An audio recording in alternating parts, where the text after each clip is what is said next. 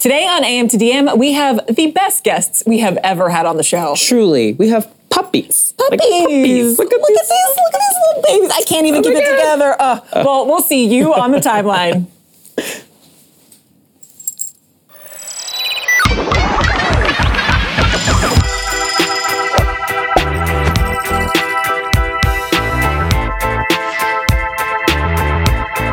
Good morning, Twitter. I'm Alex Berg, he's Zach Stafford, and you are watching A M to D M. And be still my heart, because those puppies. Oh, so cute. So cute. Someone's can't, getting a home. Keep it together. Someone's getting a home tonight. Yeah. At, at the Berg residence. I mean, I sure hope. I, w- I wish. I Lisa's watching wish. like, no. Don't do it. Because you're the only one I think that can have a dog at their house. I can't. I don't. Well, I can't really either, to be honest with you. So oh, we, we will it's see. Sad. We all will right, see. All right. All right. There may all right. be a twist in the plot later Ooh, in that segment. I'm Watch out, part. y'all. Well, we regret to read this tweet from Page Six to you today. Dennis Quaid, sixty-five, confirms engagement to Laura Savoy, twenty-six. Here's a tweet from Stellar magazine. Dennis's new fiancée is twenty-six, the same age Meredith in The Parent Trap was in nineteen ninety-eight. Well, now. And here's a tweet from Elaine Hendricks, who played Meredith in the movie. Watch out for those twins. Get Woo. it? Get it? That is the plot of The Parent Trap. I feel like that tweet has been sitting in her drafts for years. For a decade. Yeah. Like she's been waiting. Like, she's like, girl, I'm going to get it one day. Because we know Dennis Quaid's tea. He's going to go for a younger woman, and I'm going to fire. And it's amazing. She was just waiting. Like, when he had those twins, she was like, I'm waiting. I'm just waiting for this to happen. But also, like, art mimicking life, vice versa. It's just, sometimes this world is just too ironic. It is. And, you know, like, I really didn't want to have to talk about this for all of you today. Like, I really didn't want to do this to you, but we just, we have, you know. Yeah. We have we, to. We follow, we follow what Twitter tells us. We do. So, we have yeah. to. But it brings up a good question of, you know, how young is too young or how big of an age difference can be there? Because we just said, you know, they're the same age as the character was in nineteen ninety-eight. It is now two thousand nineteen. Like, my God. Yeah. That's twenty extra more years, twenty-one years. So, like, Dennis Quaid is really, like, you know, reaching Look, below. Look, it's like it's like a forty-year age differential there. You know, I don't like to judge anyone. For I sure. will say I have a fair, a decent age differential in my own relationship. Okay. Um, so maybe that puts me in a better like position. Those are rocks and glass. I know, right? So like maybe that puts me in a better position to judge yeah. other people. I don't know, but to me, like that just that does seem far, it's, like it's a, a far one. And my know? rule with this, you know, live who, you, uh, love who you want to love, et cetera, et cetera. That's your business, not mine. As long as they are above the legal Cosign. limit, do it. But a Everybody's fun a rule, consenting adult. Exactly. Yeah. But a rule I like to live by as someone that's had uh, younger step parents. Um, I had a step parent who was eighteen once. Um, is that like just make sure that your your step parent or this new partner isn't younger than your child. There was an age difference between us, so it worked. But if you go below, then I'm like, ooh, girl, there's some thoughts there. Uh, so yeah. that's my one rule. I think that's a good one. You can break it, of course, context matters, but like, don't go below the age of your child yeah. for me. I think I think that is a good and very, very fair rule to live by. And of course, we want to hear from you. What do you think is an acceptable age difference in a relationship? Tweet us using the hashtag A M to D M. Uh, all right. Well, we are uh, well, going to move on to some, yes. to some other news. Here's a tweet from N P R. Justin Trudeau has won a second term as Canadian Prime Minister despite a series of recent scandals. But his party no longer has an absolute majority and will need to reach out to smaller rival parties to form a new government. Oh, we are going live from the district with BuzzFeed News Capitol Hill reporter Paul McLeod to discuss. Good morning, Paul. Good morning. Good to see you this morning. So, Paul, why was this election cycle for Trudeau such a hard fight? Well, I mean, certainly part of it was self-imposed. There was a series of, uh, you know, bad policy decisions, uh, some scandals that have really dragged down his reputation. But also, this is just part of the difficulty of governing Canada right now as a center-left party. You've got to try to balance, on the one hand, being aggressive about climate change, which is a, which is a huge issue for many voters, while also trying to keep the uh, basically the oil industry going strong in the West, because that is just such a huge economic driver for the prairies part of the country. And they tried to sort of thread the needle of doing both at once. Didn't really work out well. They ended up, uh, the people in the West ended up voting conservative en masse. And also they lost a lot of more liberal progressive people to a more left-wing party. And so it was a, it was a tough fight for them. So what does uh, all of this tell us about the conservative movement in Canada? Conservatives have, even though they lost an election that many of them thought was winnable, Uh, which is always tough, they actually have some reasons to feel good. I mean, for one thing, they managed to pick up seats. They actually won the popular vote. The problem was that their their support is so concentrated in the West, in the area we call the prairies, that they they were winning by massive, massive margins there and just not really able to pull off anywhere near that level of support throughout the rest of the country. But still, that's a strong base to build off of. And also, the, the other key thing for them is that this fledgling uh, party that was very nationalist, very Trumpian, if you will, uh, running on drastically reducing immigration rates, things like that, they did not get off the ground at all, couldn't even muster two percent, didn't elect a single member of parliament.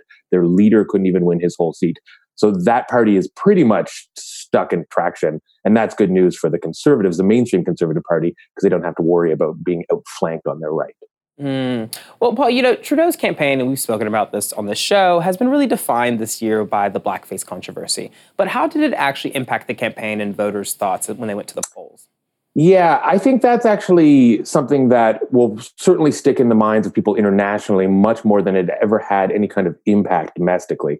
Uh, polling shows that Trudeau actually did not take that much of a hit after the blackface videos and photos were released. It, it was much more the S N C-Lavalin scandal, which is something that no one outside of Canada cares about, and I won't try to get into it because it's long and complicated, but it was something that dominated the media there for, for weeks and weeks and weeks. I mean, it, it, it outplayed or played out over the course of months. And that really hurt his his image and his brand. Uh, the blackface controversy is certainly something that people are going to remember, but it doesn't seem like it ultimately made a huge different, uh, difference in the election results. So let's look forward uh, just a little bit. Um, what battles can we expect Trudeau to immediately face uh, in his next term? Well, I'll, I'll highlight one internal and one external. Um, internally, you know, the Trudeau government really did something interesting. They came into power, and instead of uh, just having the the veteran politicos in their party uh, appointing them to senior cabinet positions and all that, they they really did take a lot of gambles on younger, more inexperienced, more progressive people, putting them in high leadership positions. Two mixed results. Some of them did well, some of them did not do well. And I think there's going to now be a real pull from the establishment part of the Liberal Party, say, all right, we got to go back to what was working before. We need to go back to the old guard. That's something he's going to figure out internally. Externally, the big thing is he's just got to stay in power for a while. You, as the, you said at the top there, he does not have a majority of seats. He has the most seats in the House of Commons, not a majority. So he is going to need another party to support him for a while to keep his government operational. That actually should be fine. All the parties just spent all their money. No one wants another election right now. But he's, you know, he's in a much more unstable position than he was before. I would expect we'll have another Canadian election in within the next couple years or so. Oh, all right. Well, Paul, here's a tweet about a different topic from B L Moore. Veteran State Department Officer William Taylor, whose closed-door testimony is set for Tuesday, could be one of the most important witnesses yet. Here's a tweet from John Santucci. William Taylor is the top diplomat in Ukraine who privately raised concerns about the withholding of three hundred ninety million dollars in military aid to Ukraine and the appearance of doing so for political purposes. Um, so, Paul, what role did William Taylor have um, as Trump called the Ukrainian president? So he was the ambassador to Ukraine at the time. Uh, people might recall that this is, he was the one who took over after the former ambassador was uh, pretty much knifed by Rudy Giuliani, was uh, fired uh, after Giuliani r- ran a smear campaign against her. So uh, this is a guy, Taylor, who they brought in, uh, seen as an impartial and fair, um, just long-time civil servant, long-time diplomat. Uh, and he uh, raised some serious concerns about the Trump administration, which is why the Democrats want him here testifying in Washington now. Mm. So, Paul, what relationship does Ambassador Sondland have with um, uh, in this situation, and what was contained in their messages between the two men?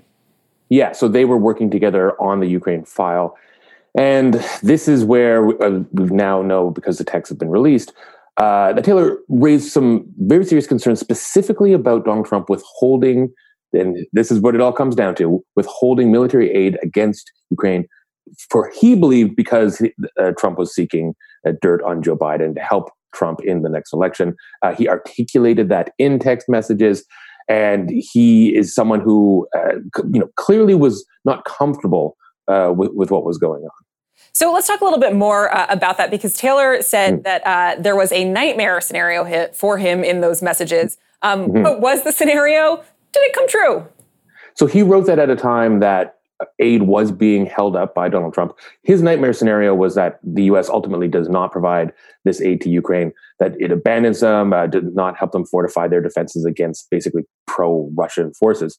And his nightmare scenario was that the aid never gets released and he ends up having to resign in protest because of the administration. Now, that did not end up happening. Ultimately, uh, Congress got wind that this aid that they had appropriated was not being delivered. And uh, they started, people in his own party started to kick up a fuss, and the aid was ultimately released. Mm. So, Paul, who else is testifying this week that we should be watching out for? Yeah, we've got, uh, there's going to be a State Department official tomorrow. We have a Ukraine expert coming in on Saturday. It's a bit of a wonky week in that the the schedule has been derailed because of the funeral of Elijah Cummings. He's lying in state on Thursday and Friday. So that essentially has shut down the hearings for the back part of the week. All right. Well, this morning, Trump tweeted comparing the impeachment inquiry to a lynching. Paul, how is this an escalation of the rhetoric around the investigation on Trump's part? Uh, yeah, I mean, we've seen Trump in his own language uh, get more and more aggressive.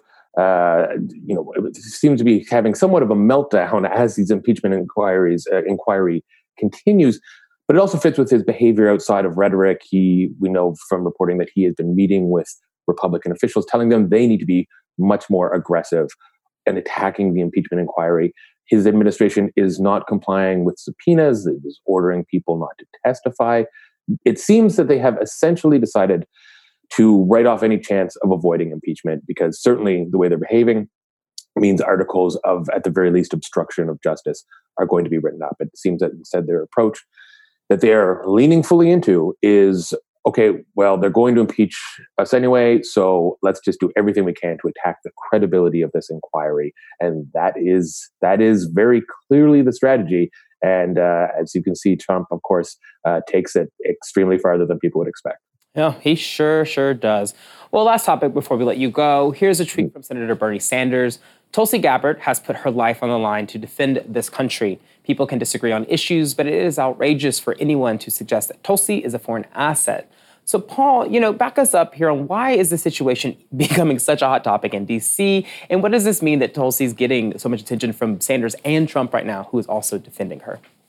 Yeah, it started very randomly where Hillary Clinton was on a podcast with uh, David Plouffe, former uh, campaign manager. And about thirty-five minutes into this hour-long podcast, she, almost as an aside, mentions that both, both Tulsi Gabbard is being groomed to be an asset of the Russians, and also that Jill Stein, former Green Party leader, was absolutely, you know, somehow in cahoots with the Russians, an asset of uh, the Russians, uh, which, of course, uh, again, this is a former presidential candidate accusing a current presidential candidate of being a Russian asset. So, of course, this this blew up. Uh, Tulsi Gabbard responded.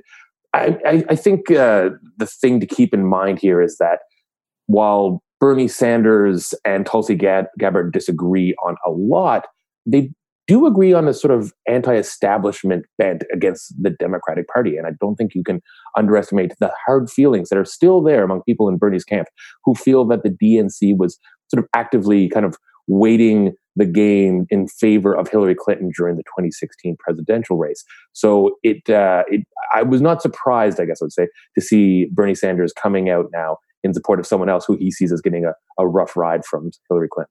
Giving me too many flashbacks to twenty sixteen. Well, Paul, thank you so much for joining us. All right, great talking with you. Cheers. You too. Well, later on the show, Alex sits down with actor Lizzie Caplan. But up next, writer Gary Janetti is here to help me with fire tweets.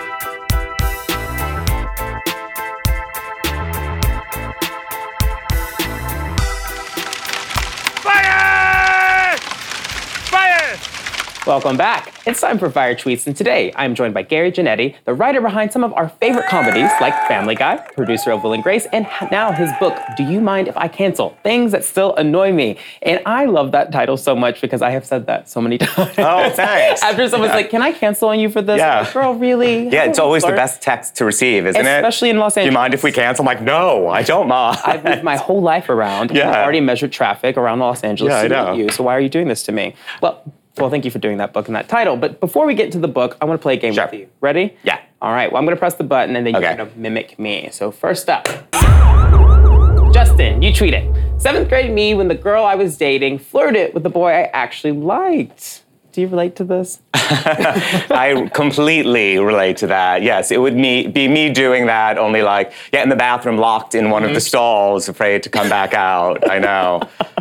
Well, I definitely relate to this because I dated lots of girls. They were just my girlfriends, but I was really trying to get to their boyfriends. I know, yeah. I know how that goes. Yeah, ditto. Yeah, well, your turn. Okay. You're, hit the button. Khalid. Yeah, yeah. You tweeted, when I ordered my iced coffee this A M, the barista said iced coffee season is almost over. Has she never met a gay man?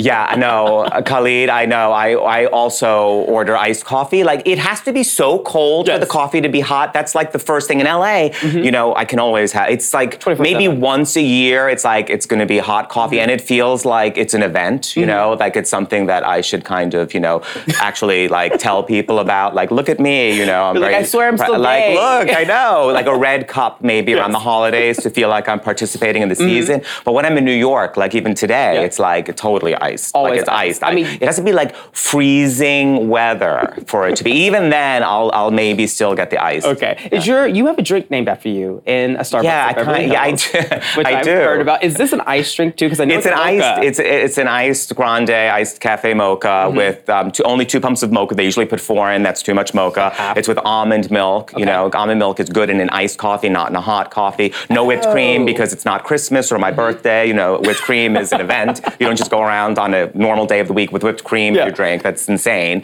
You know, I so think- that's my drink. And yeah, it became kind of a thing. Yeah, which is amazing that Starbucks is like, especially in Beverly Hills, because so many people go to the Starbucks in Beverly Hills. Yeah. All of them. There's like a thousand. I know. But I still never gotten a free one. Really? Can you believe? That's no, not even one free That's one. I know. That's not okay, Starbucks. No, yeah. Um, also, whipped cream is for straight people, I think. That's why you can't drink it. Yeah, yeah. I Only agree. Straight men are drinking whipped cream. Yeah, yeah. Or or it's something, yeah. It's it's a real, that's a party you're going. It's like, oh my God, look at me. Take a photo. I'm drinking whipped cream. Now take it from me and scoop it off. When they put it on by accident, they try to like scoop mm-hmm. it off. I'm like, no, you can't just take it off. Make a new you one. have to make, yeah, make a new one. All right, well, here's a tweet from you, Hannah.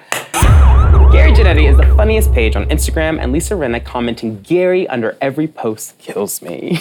Um, yes. Do you, that, when did that begin? You know, I do the Prince George mm-hmm. on Instagram, kind of like looking at the world through his eyes, and about, I guess, almost two years ago, over, mm-hmm. over certainly well over a year ago, Lisa Rinna just started commenting Gary in a very different tone, depending, period, exclamation point, all caps. Mm-hmm. And we never kind of discussed it. She just started doing it, like, on my posts, and it became kind of this thing. Mm-hmm. And we have a lot of fun. I, I adore her. She has a wonderful sense of humor. Yeah, she is a fabulous person, and it's but it was totally just this organic, weird, playful thing mm-hmm. that kind What inspired of you to launch the Prince Harry page? Because this is like the Prince most, George. Prince George. Think Prince George. I'm thinking about his uncle. Yeah. Uh, It was just photos of him on his first day of school, and he looked so expressive. And I was like, oh, I feel like I'm going to write a caption for this. And I just did one, and I never planned on doing an- another mm-hmm. one.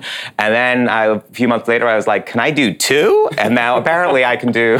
do a whole page worth. And then I was like, and then it kind of became, you know, this whole series. Yes, and it's the funniest thing on Instagram. So if you're not following, please follow the page. Thank right you. It's Thanks. So, so, so good. So our last tweet is, uh, is the tweet of the day, and we're going to hit it the same time. Okay. You're going to read it. Are you, you got ready? It. Yeah. Boom. Tweet of the day comes from Denise. Brad Goreski's long Instagram stories featuring Gary Janetti eating or at Starbucks uh, are completely hilarious and endearing. A love like that, please. Oh, that's so nice. You all are so lovely on the internet. Very much like goals for relationship. Does Brad style you every day before you leave the house? I think uh, that's everyone's question. Well, not today. Certainly. He's in L A. He didn't style me today. No, not usually. You know, weirdly, you know, when we first met like eighteen years ago, I, I I styled him. Oh, really? He came from Canada. I was like, let's be more L A, less Canada now that you're here. He's going to kill me. And, um, and then he always had an amazing fashion sense. Mm-hmm. And then he, you know, became this fashion person when he started, when he was on Bravo and, mm-hmm. and ever since then and all and that. It, so occasionally now, actually, I'm going to be on Watch What Happened Live tonight. And he did style my actual outfit for that. For Andy. For Andy. He was like, yeah. when you go on Andy, you have to wear this, this, this, yeah, this. Yeah, yeah. yeah That's smart. Totally. I wish I had an in-house boyfriend and stylist. Two for one. Yeah, I know. It's nice. Well, you also just announced your sixth episode H B O Max lifestyle docuseries yeah. that will follow you and Brad around the world. I know. What is, okay, give me the tea on this. What is the most annoying thing that you do while you travel, and what's the most annoying thing that he does while you travel? That okay. we can watch now. Yeah, well, the most annoying thing probably that I do when I travel is I have to look at almost every hotel room in the hotel before I decide that I like the room we're in. I can never be happy with the room we're in unless I know there are other rooms that I don't like, and this is the room to be in, but there will be a part of me that's always thinking, there's a better room, even if I like the room, mm-hmm. and I'm like, oh, this view is beautiful, the room's great. I'm like, but what if there's a better one I haven't seen? So Brad knows enough, and he's like, just, are we going to other rooms? Mm-hmm. Can I open my my bag, and I'll be like, yeah, yeah, no, we're fine, we're staying. And then ten minutes later, I'll be like, hey, could we see maybe something just I with a window not. in the bathroom? That is so yeah. amazing. So I'm sure that's allow annoying. you to do that. I know. I like, oh, like, but no. I can't stop myself. It's like a, it's like a sickness. And, I, and then I'll relax when I know okay. I'm where I want to be. You've seen all the rooms. Correct. Okay, good note. If we Correct. travel Zach. together, it's going to take you thirty yes. minutes to get yeah, yeah, yeah. All right. Well, let's jump to your book. Um, you know, the book shares a lot of personal stories from you about your personal life and yes. how you grew up yeah, yeah. in New York and L A and your career. What made you want to do an autobiography? Well, I always wanted to do a book of like autobiographical comic essays mm-hmm. because I enjoy that kind of writing from mm-hmm. a lot of, um, you know, David Sedaris, David Rakoff.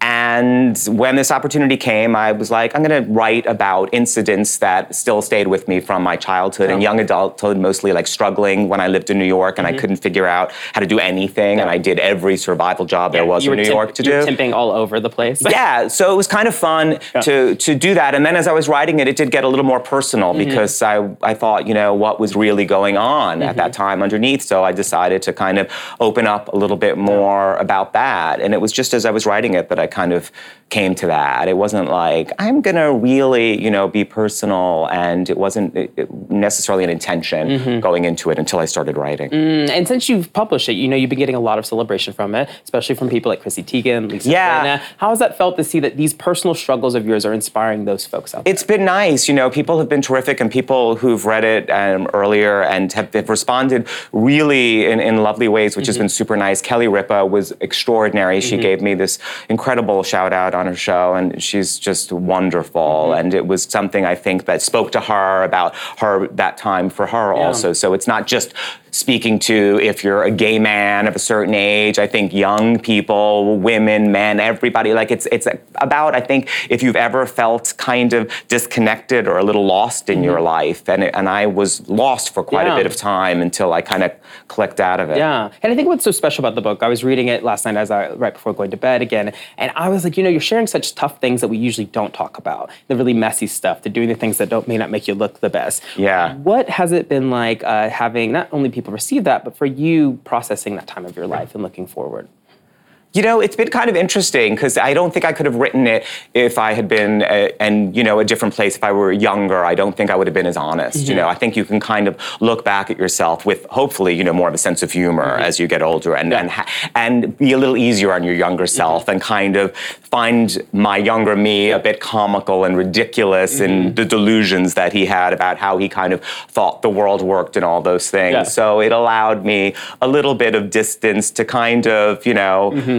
It, you kind of go back into that, and it was interesting. It's like kind of you get kind of relive it yeah. a little bit again. It's weird. I got to be in my twenties again, yes. which was fun. Yeah, and I think Julie Andrews was on the show last week, and she was talking about biographies, or I read her oh, quote. Where Julie says, Andrews. I know. When she says, oh when you God. write a memoir, you're reliving that life again. Yeah. And when I was reading yours, I was like, what's it like to relive the fact that you were washing uh, toilets as a janitor for a Yeah, you know, it wasn't bad. Like, I, you know, I I never, you know, I was raised also, you know, you have to work. You mm-hmm. know, a job is a job. There, there, there is whatever job you do, you do to the best yes. of your ability, you know. So I never felt that I was like, you know, better than any job. I wanted to do every job well, but I certainly didn't want to be in people's apartments, you know, clean, because yeah. I'd clean my own toilet. And I was like, this is so weird. I don't clean my toilet in my apartment, yeah. but I'm in some strangers and they're sitting in the other room. I'm like, this is all crazy. Yes. Like, what's happened? Life is wild. How has this happened? Well, thank you for sharing those stories, because I think it's good for everyone to remember that, you know, it's not always glamorous. It's no, not always it's Starbucks not. in Beverly Hills. Sometimes toilets isn't. in the Upper East Side. No, and that's okay. That is fine. Well, thank you for being here. It's been a joy having you. Thank you, Zach. It's been a pleasure. Of course. And Do You Mind If I Cancel is out now. More Am to D M is up next. Good job. Here's a tweet from N B C. Mark Zuckerberg says Russia and Iran are already working to undermine twenty twenty U S presidential election, and Facebook announces new security measures. Here's a tweet from Alex Kantrowitz. Facebook allows politicians to run ads with misinformation. I asked them how they define a politician. Answer is anyone registered with the Federal Election Commission. Zuck says if people start registering to get around its rules, Facebook will evolve. And here's a tweet from Sahil Kapoor. Mark Zuckerberg has been quietly advising Pete Buttigieg on who to hire, and some of those recommendations are now part of the Democrats' campaign staff. Joining us now is BuzzFeed News senior technology reporter Alex Kantrowitz. Good morning. Good morning. I'm so glad to be here in front of this amazing green screen. I think this is a new addition since I joined last. Actually, you can't, I, you can't see yourself. You are sitting in a control room right now. These are all real screens behind me, and yes. I watch television. It is a real newsroom, Alex. I don't know what you're talking about. That's right. Well, what do you know, or what do we know so far about Iran and Russia's usage of Facebook for the twenty twenty election? Yeah, I think that Iran and Russia uh, see what happened in the twenty sixteen election. Some of these tactics were successful. And so it's no surprise that we're seeing it all over again here in the twenty twenty cycle. Okay, so yesterday Facebook held a press conference about the twenty twenty election. Um, what did uh, they have to say about what they're doing? So there's a few new updates they announced. They've been announcing updates since we found out about all the bad stuff that happened in the twenty sixteen election. But the three specific things they spoke about yesterday was um, they are going to require candidates to have two-factor authentication. Why they didn't have that before is beyond me. Um, they're going to get better labeling ahead of false content, which, again, is also th- something that's smart and straightforward that should have been there for a while. And they're going to finally tell us when there's state-sponsored uh, news media, that that news media is state-sponsored. So when you have something like Russia Today, you'll be able to know, hey, this thing was sponsored by the Russian government. Wow. And just now doing this today, that's amazing. Well, it appears lately that Facebook's going to allow politicians to say anything they want as long as they are politicians. Why is that?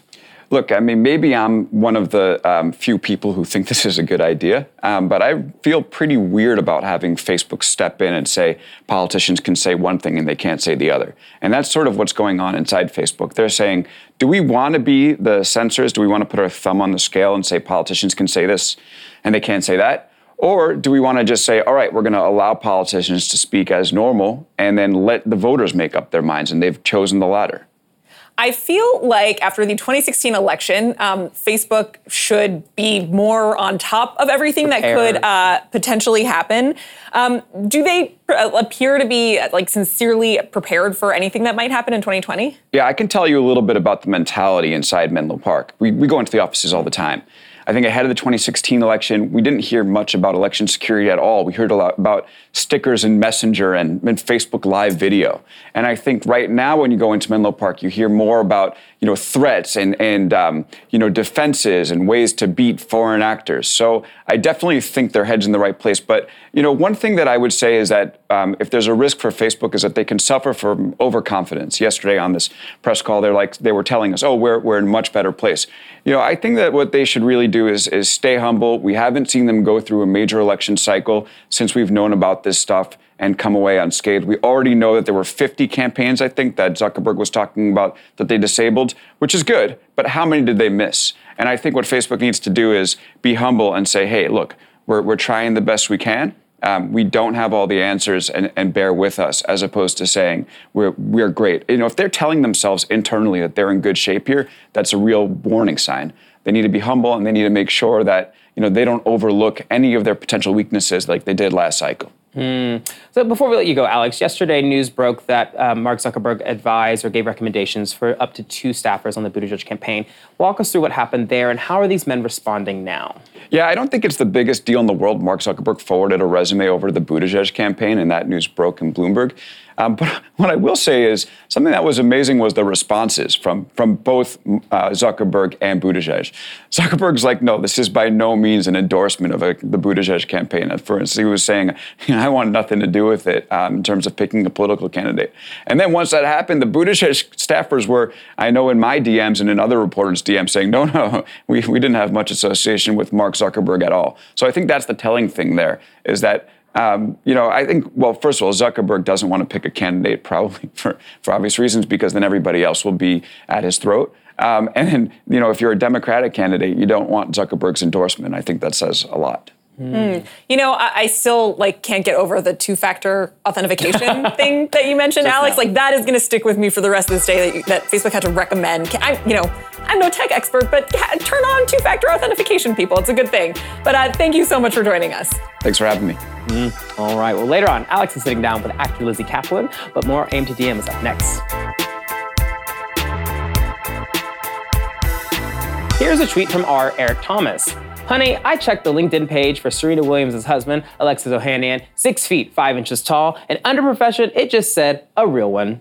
Alexis Ohanian is truly a real one because he joins us today from Capitol Hill, where he's speaking with policymakers to fight for paid family leave. Good morning. Hey there. Good morning. All right, so tell us what you're up to in D C right now. Sure. Well, I'm down here uh, advocating for paid family leave. I am with a bunch of dadvocates, uh, my fellow American dads, uh, a number of whom were able to take paternity leave uh, because of a generous move by Dove Men Plus Care to provide them with uh, five thousand dollars to actually be able to take time with their families for the birth of their child. Uh, because one in five American men don't have access to paid paternity leave, and, and we want to change that for all men, all women here in the U S. All right, so you mentioned the dadvocates, and you've talked about how you hadn't really thought that much about the issue of parental leave before you became a parent yourself. So how did that experience change you? Well, look, it, it, when when I came back to Reddit in twenty fourteen to lead the turnaround, um, there was not even an H R department, let alone policy.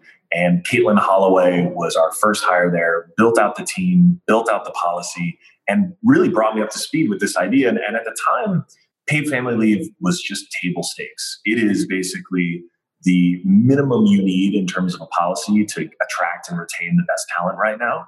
But it was only years later when I went and took the policy myself and, and took my full sixteen weeks of leave that I realized what an impact it can have in the life of a family when they need it most, when they are welcoming a newborn. And, you know, my wife had some pretty well-documented and, and very serious complications after childbirth. And for every advantage that we have as a family in terms of wealth and access and support, um, it was still a traumatic, traumatic experience. And coming out of that, I didn't want a single employee of mine or even a single fellow American to have to en- just endure that without knowing they could have time to be there for their loved ones. And so that's when it really became an issue that I wanted to advocate for uh, nationwide. And that's one of the reasons why we're here on the Hill. Well, you mentioned that you and Serena have been so open about her near-fatal complications, um, having uh, your child, Olympia. Um, why do you feel like it's so important to talk about?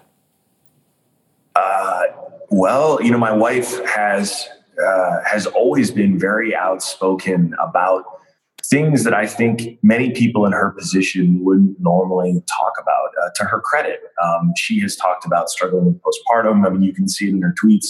Um, she has... I think wanted to provide this window, and we have wanted to provide this window to the extent that it can show others that they can find support, that there is common ground, um, and that frankly, there are real issues, there are real disparities in this country. And, you know, in the wake of her story being told, um, we saw a huge discussion in this country about the disparity of maternal health um, between women of color and everyone else, and, and the drastic shortfall that exists there. Um, those are real systemic problems. Those are real challenges in our society um, that we're not going to solve overnight, but only by talking about them, by addressing them, and by using platforms can we actually start to get a conversation going.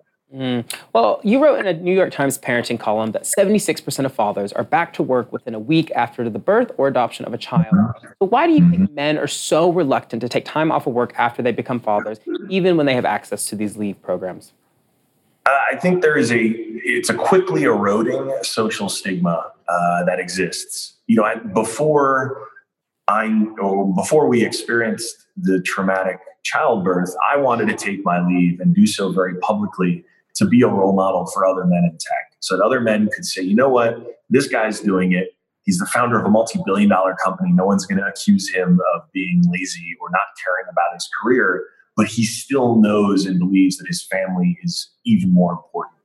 And, and now it's become, I, I mean, in the last two and a half years, we've seen Chance the Rapper cutting his tour dates short in order to be there for the birth of his second daughter. Right? We're seeing Daniel Hudson, a pitcher for the Washington Nationals, miss game one of the N L C S because he wanted to be there for the birth of his third daughter. And the support that exists now online, um, rallying around these, these superstars at the top of their game, these, these, these dads who are electing to take advantage of the privilege they have to take that time, that's changing mentality. And I... You know, my father took one day off uh, when I was born and, and was right back to work. Um, but I think this generation of fathers now has more opportunities, in part because of how technology lets us do our work more flexibly, um, but also because we are now normalizing this behavior. And it's a behavior that reflects dads just being dads, not dads babysitting, but dads having a role and responsibility in their households. And I don't think there's, I have yet to encounter a single person who thinks that dads being more involved with their families is a bad thing. Mm-hmm. Well, you mentioned celebration online, and we have a tweet here from Nicole Cliff about that topic. It says, Prince Harry and Alexis Ohanian are my favorite. That's my wife, wife guys. So what is it like for you to be so celebrated online for being such a supportive husband? Uh, it is a very high, uh, very high praise and a very high bar. I mean, I look, I, the... I, I'm flattered by those things. I try not to take them too seriously because the reality is I am far from a perfect husband. I'm far from a perfect dad. I have plenty of bad days. Um, the reality is if if we can in some way model a behavior that is is good and that people take good things from it, like great.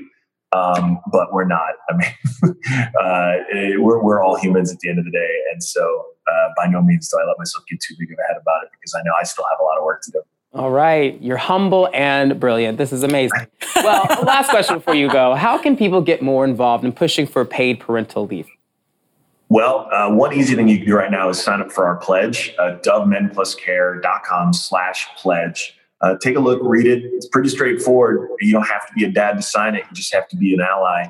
And uh, and and then if you are a father, I really encourage you uh, uh, not not just spend the time, um, even if it's just on weekends, because again, let's say you don't get that option.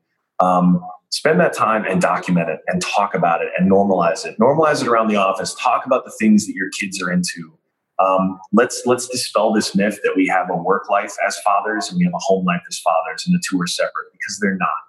We bring our work life home, we bring our home life to work. And the more that we can normalize dads just talking about the Little League game or taking a selfie with their kid, getting an ice cream, the more we change the perception of the roles that dads we know are playing and and and should continue to play a, a bigger and bigger one in their families' lives. Well, Alexis, thank you so much for joining us today on such a busy day for you, and congratulations on being America's favorite dad. Thanks. All right, up next, Alex is sitting down with Castle Rock star Lizzie Caplan. Stay tuned.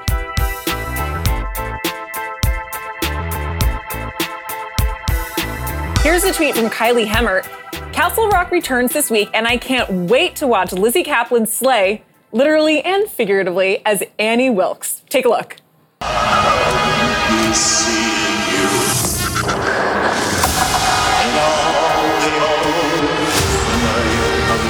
you listen to me now? People in places like this try to make you one of them, so they can use you and throw you away.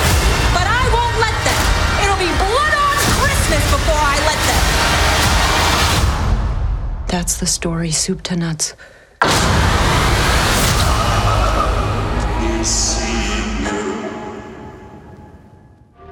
Here with me now is the star of season two, Lizzie Caplan. Welcome.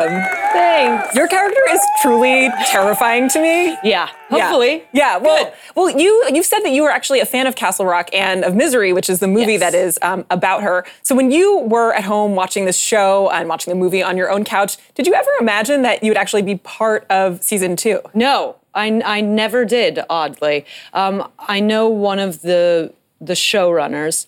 Um, he w- he worked on Masters of Sex, another show that I did, and so I reached out to him uh, over email just to congratulate him on some stuff in the first season, never thinking it would lead to anything. Like, honestly, not. And then uh, this came around, so he says that it's related. So always email people. There you go. Always email people. Yeah. That's, a, that's the moral of that story. Well, you play the uh, precursor to Kathy Bates' um, version of this character. So how did you uh, kind of balance making uh, her both your own character and then also incorporate some of those earlier elements? Well, we always knew that our Annie Wilkes was going to be different than that Annie Wilkes. Uh, yes, she's younger, but her the circumstances that she's Uh, like living in are very different than that Annie Wilkes. That Annie Wilkes has been isolated for quite a few years. She lives alone in this house until she grabs Paul Sheldon, and then he's her roommate, for lack of a better term, for a bit. But our Annie, she's got this teenage daughter. She's still working. She's still trying to self-medicate to keep all of her own mental health issues mm. at bay. And so it's a, just by the circumstances alone, mm. I think that our Annie will feel very different than that one. Mm. So Annie Wilkes is ranked the seventeenth most, most iconic villain in film history. Damn. On, yeah, on A F I's Heroes and Villains list. Um, so when you had to leave the set for the day, like, how did you let go of this character? Well, th- this character is, it was such a blast to play this woman, um, to just get to have these huge unhinged moments. And also it's a like vanity-free performance. Mm-hmm. You know, I like barely wore any makeup. All my clothes were like baggy and unflattering. And I found it all really liberating. I totally... I can imagine. Yeah, yeah, I can imagine it's that. It's really nice to not have to try to look pretty every day at well, six a.m. Something that's interesting is that a lot of times horror, the horror and thriller genre is actually used as a social allegory or like a stand-in for various kinds of social ills or social issues. Um, will we see any of that Uh, in this series? There is a bit of that in this series, and I totally agree with that. Um, I didn't really think much of the horror genre, uh, literally did not think much about it uh, until recently, in the past mm. few years, and I completely agree. I think it's one of the best genres to slip in messaging about bigger issues. Uh, in our show, there is a bit of that, and I think you'll be able to figure out what it is. It's mm. more the other storylines, less Annie's stuff, okay. but it's there. Well, you're also starring in the Apple uh, T V uh, crime series, Truth Be Told. You actually played twins. So yes. um, who are they? And I mean, what is that experience like of having to play two people? It's weird. It yeah. seems like a lot of people are playing twins these days, so we should all like sit down and discuss each experience. But yeah, it's, I mean, there's some things to make them look different. I'm blonde. Uh, one of them is blonde and one of them is brunette. Uh, they have different sort of outward styles, and they're very, very different people. So in that way, it's sort of easy to find the characters, but when you're playing opposite yourself in a scene, you just have to do everything twice. Yeah. And it takes twice as long, and you're kind of acting opposite a stand-in, and then you switch over to the other one. You have to remember what you did and not really pay attention to what the stand-in is doing. So it's just super technical and confusing. I have no idea if it worked. I haven't seen it. Single frame of that show, but hopefully it did. Um, I hear Octavia Spencer is also in the series. I mean, yes, it seems best. Like it would just be incredible. To She's the best. Her. She's everything you want Octavia Spencer to be, yeah. and more. Well, um, I must ask you about Mean Girls, which just celebrated its uh, fifteenth anniversary. Yes, Lacey Chabert uh, said that she would, of course, revisit her character Gretchen if she had the opportunity. Um, how do you feel? Would you would you play Janice again if you had the opportunity? I mean, I don't know what that looks like. I mean, like Mean Girls. I don't know. In the, the another in, in the movie, Mean uh, Moms, uh, something like that. I mean, listen, if everybody was on board, if the script was anywhere near as good as the original one was, then I don't see how I could say no to that. But I'm not I'm not really waiting by the phone sure, for, sure, for, for that the one. Mean Girls reboot. I mean, it's tough because so many of the one-liners have really, really uh, withstood the test of time. And there's actually, it's funny, there's a viral Twitter thread that jokes about how Janice is really the villain of Mean Girls. Really? Yeah, in retrospect, it was a joke, but people got really into this Twitter thread. Um, in I retro- wouldn't yeah, say that. Yeah, there are oh, some God, of the tweets. Um, basically, it's like, is she a good human being or is she not a good human being? It kind of takes everybody through. She's layered. She's layered. In retrospect, you think she was maybe a little bit of a mean girl? Yeah, of course. She was like way craftier than the other mean girls. She was like a mean girl with the with the, the spy plans. Yes, with spy plans. Yeah. With purpose. With purpose. Yes, yes. Well, uh, another project of yours, um, an iconic project that is also celebrating a milestone is Freaks and Geeks, which is twenty years old. This is crazy. Yeah, I mean, what, what about the show do you think made it, gave it such a passionate following? Oh, well, it certainly didn't have a following when it was on T V. Yeah. Uh, it was canceled early. Um, I think it's just, you know, you look at all the people involved. Obviously, uh, so much of the cast has gone on to do great things. But Paul Feig, who is an incredible director, I mean, that was his baby. And his he was really the heart of it. Um, Judd Apatow as well. Mm-hmm. But I feel like Paul was those little geeky boys, mm. and that it kind of all grew from there. But I can't believe that it's twenty years. It's so crazy. It's wild. It's wild. Um, are there any other projects that you can tell us about that you're working on for the future? Uh, well, I'm hopefully going to be working on my much-needed tan. Uh, it's been a long, long grind. We just wrapped on Castle Rock. Uh, but other than that, I'm just kind of going around. My husband and I, we made a short film, so we're just kind of bouncing from festival to festival, which is a fun little vacation. Mm-hmm. dressed up as work. Well, it's been so much fun talking to you. Thank you so much for joining me. Thank you. And you can catch season two of Castle Rock on Hulu October twenty-third. Up next, all your puppy adoption questions answered. Whoa. Here's a tweet from Pet Bridge. There are many benefits of adopting from a shelter. Saves animal lives, helps break the cycle of pet overpopulation, variety of animals to choose from. Consider adopting from a shelter. Hashtag adopt, don't shop. Joining us now is Erica Norris, Canine Enrichment Manager of North Shore Animal League America. Welcome. Oh my gosh, hi, so excited. And you are, of course, not the only one who is joining us right no, now. No, we have so many friends here. We have Milo, who's this fine-looking gentleman next to me. He's probably a Jack Russell Terrier mix, maybe okay. a little beagle, and he's two years old. He's so handsome. Uh, yeah, he thinks so, too. The most handsome. And who's in my lap? That's Roscoe. He's our little guy. He's probably about eight weeks old. So I'm thinking he's... So Collie, speech. like a collie mix. Look at this, I'm not sure. Face. And who? And I'm holding Maya, I think. That's Maya. Maya. She, yeah. she is so sweet. Oh yeah, yeah. She's a snuggle bunny. Um, yeah, she's uh, eight weeks old too. Okay, so sitting here with these dogs makes me want a dog even more. um, so what are the benefits to uh, adopting an animal versus going to a, a pet shop or yeah. elsewhere to get one? Yeah. So there are a few benefits. Um, you know, whenever you go to a pet store, you're likely supporting a puppy mill, and we are mm. strongly against those. So, you know, a lot of the times they don't um, offer much additional support. When you go to a shelter or a rescue, you're probably gonna end up with an adoption counselor, especially when you go to North Shore Animal League America. You're gonna have somebody coach you through it. You're gonna have um, support after the fact when you're home and you have a question. Mm-hmm. Um, so I'd say one hundred percent rescue shelter is the way to go. Okay, that sounds really appealing. Yeah. I mean, look at these sweet little babies. I, I, I'm like so struggling right now it's to really... stay focused because they are so... so- Okay. Adorable. So Alex is super excited. She doesn't have a dog. But what should people like Alex who want a dog and want to adopt know first before they do it? Well, do your research. Make sure you're looking into a dog that's appropriate for your lifestyle, for your family. Um, and then you could always just go t- and speak to an adoption counselor. Make sure that they know what you want, what you're looking for, and they could totally steer you in the right direction. Okay. So talk to me more about like deciding one that's appropriate for Um, my family. One of my challenges is I live in a New York City apartment. Sure. It's a small two bedroom. Um, you know, I don't want like an animal that is barking all the time, perhaps. Yeah. Like what are some of the things that I should be thinking about? Well, you know, first and foremost, make sure you're looking at a breed that's maybe mm-hmm. appropriate. You know, you don't want a super active dog if that's the case. You're maybe not looking for like a husky or uh, even a Jack Russell Terrier, you know, the, the more active guys. Um, But yeah, I mean, just make sure you're going in there knowing what you want, what you're looking for, um, and somebody who works in the building, in the uh, rescue, in the shelter at North Shore Animal League America can definitely help you get there.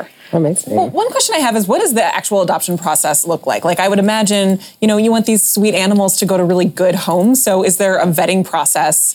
Oh, yeah, uh, for sure. So we have a short form, um, and it's reference-based. So we're going to call your references, the ones that you give to us. And um, assuming that we get all the information we're looking for, like if you rent or, you know, what your uh, lifestyle is like, it's going to be a same-day ad- adoption approval. You get to wow. take the pet home same day. Amazing. So for the most part, it's pretty quick, pretty easy. Wow. And, uh, yeah, everyone That's leaves happy, great. I think, I hope. Yeah, so, grow- so growing up, I had a I have a lot of memories of going to shelters with my mom, and that's where we adopted our oh. dogs. Um, but I don't know, is it appropriate to take kids through this process? Oh, we encourage it. Okay. Yeah, bring your kids, bring the family. Yeah, if everybody's there, everyone, you know, feels a part of the decision. And um, yeah, kids kids should totally be a part of it. Okay. Oh, no. Oh, no. Lost, we lost, we, we, we, no. Runaway t- you have to understand, we're all trying, we're, we're staying very composed, yes. even though some of these dogs are getting a little bit unruly. This little puppy was just... Uh, having a little nod. Yes, on, my, my on, jacket on, on, is on, very on, tasty. Yes, yes. yeah, well, um, you know, so how do you know, like, we talked a little bit about uh, some of the process stuff, but when you actually go and meet different animals, yeah. how do you know when you just, like, click with the right one? Yeah, you know, it's so funny. A lot of people come in and they're like, oh, this one chose me and I didn't choose him. Sometimes you just know. Um, but I do think that there's a lot going into it.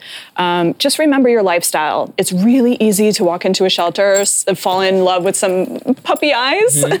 and maybe make a, you know, a quick decision that might not be the best for your family or your mm. lifestyle. So just, you know, be patient, make sure you're meeting all of the dogs, you're mm-hmm. going through the shelter and, and meeting them and giving them all a fair shot. And, um, you know, it's not a rushed decision. You know, okay. this is a, this is going to be a commitment for thirteen to fifteen years. So yeah. you got to make sure you take your time with it. All right. What are some common mistakes you see families make when going through this process? Yeah, I think that's probably the number one is making a rush decision. You know, you walk in and you're like, oh my God, it's a puppy.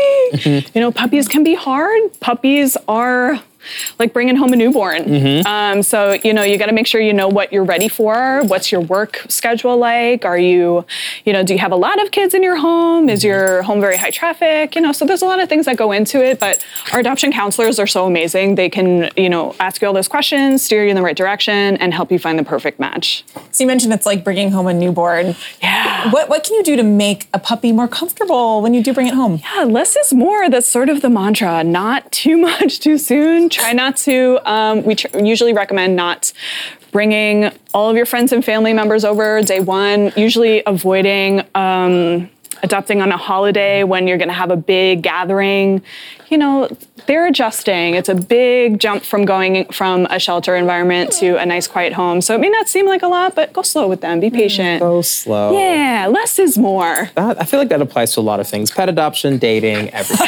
Well, thank you so much for You're being here today and bringing these angels. Yeah. They're so sweet. I'm going to... Lo- I'm going to oh, let yeah, Roscoe run around. Oh, go get it. Go get it. We'll share. Oh, my God. What's well, this? Head to your local shelter to find your new furry friend. Up next, more A M to D M. Oh, oh my gosh. Look, you can play. Yeah. Oh.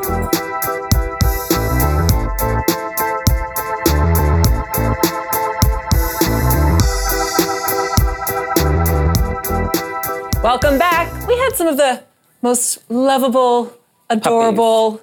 Guests. And I you was going really to say, I was actually going to say, I- I'm not just talking about Alexis Ohanian. Oh. See what I did there? See what I did there? Oh my God, the show was so cute today. Thanks, I know, you it want was. A cuddle. It, yes. I mean, honestly, it was just really delightful uh, mm-hmm. talking to him. And I know that, you know, uh, more men are starting to take up uh, this mantle of paid uh, family which leave, which is great. Like, I think, you know, people are, we're taking steps. Mm-hmm. Like, this is everybody's issue. Yes, but we also should note that women have been fighting this battle for years and years and years. Forever. And no matter how handsome Alexis is and brilliant, smart, we should also pay, I, pay homage to the women who also paved the way for this. Indeed, but I, every time you say his name, I see you, like, start to get a little bit lost, like, you know, in the moment. I do, I do. Well, let's move on. Let's move All on right. to other conversations like dating and age. We asked what's the acceptable age gap in a relationship, and Paolo Mata tweeted ten years. You know, okay. uh, my own relationship does not pass this bar, so I'm going to oh. say you're wrong. Wow. That's all I got to say. Water got no enemy added. Acceptable to who? Long as they're both above the legal age, nobody's business at the end of the day. Amen. And that part of like, acceptable age, legal, those are uh, important moments to remember. Yes. Factors. Yeah. Consenting adults both standing in their power. Yes. Yes. Adults. Legal adults. Rain echoed, what's acceptable is that both people are consenting adults. Nothing else matters. Well, there we there go. go. So we got age, you got to be over whatever that age requirement is, mostly over eighteen. And you got to consent. Important notes here. Yeah, I mean, I think, like, other, of course, other things do matter about mm-hmm. the dynamic. Like, you want everybody to be able to, like, speak up and yes. be themselves and all of those be things. Be emotionally but, available. Yeah. Yeah. yeah, but I love That's I love our, like, I love our non-judgmental P O V here. I do. So Yes, yes, yes. I love it. Well, yeah. thank you to our guests today, Paul McLeod, Alex Kranchowitz, Gary Janetti, Alexis Ohanian, Lizzie Caplan, Erica Norris, and the adorable puppies from North Shore Animal League My- America. We'll be back here tomorrow at ten a.m. Have a great rest of your day. Bye, puppies.